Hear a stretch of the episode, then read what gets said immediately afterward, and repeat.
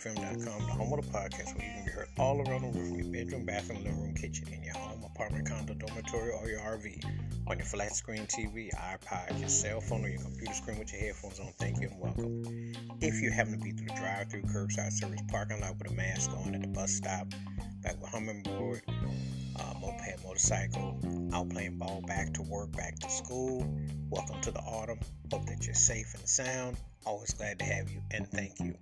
In this episode, I'm going to talk about an artist, singer-songwriter who made his way in the 90s and had teamed up with one of the most important producers in hip-hop, and they came up with a classic song that to this day still gets crazy plays. It's been featured in movies. It's been featured in a whole lot of things, and when you hear it, you know, it's like, yeah, you know exactly where it was, where you were, and how it put things in perspective. It was one of the most important songs that came out in the late 90s. It was so catchy that you couldn't escape it, and it still sounds good. The name of the artist is Ginuwine, and the name of the song is Pony. And this song came out, and he worked with the producer Timbaland at the time, and it was a distinctive sound, heavy on the bass drum, the groove, his vocals, and he was definitely a mover with his feet. And this was one of them songs that just took a life of its own. You know, it's always hard to say how a song will fare when you hear it upon first listening and where it goes. And it just was like one of them songs that definitely was just a song that you couldn't escape. And to this day, the movie, the John Travolta movie, Wild Hogs, would also had Martin Lawrence in it and others featured.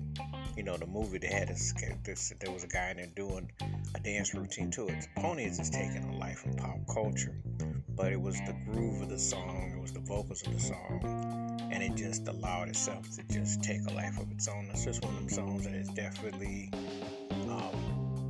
worked, and it's one of them songs that, you know, when you're doing a collaboration, and when you're coming out as a debut, that was a heck of a way to come up with a debut. Pony is still one of them songs that definitely has endured.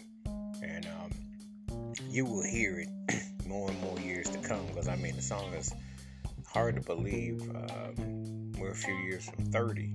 And it still generates that kind of attention. So, definitely one of them songs you will never soon forget. And Ginuwine is still performing. As a matter of fact, as I do this right now, he's still touring. Please give me your thoughts and takes on Ginuwine's Pony and how this song stacks up in his catalog. Ginuwine's had some hits, and he's been a successful artist, to say that he's had a good little run. Definitely had a good little run. Singer, songwriter, dance, man, definitely.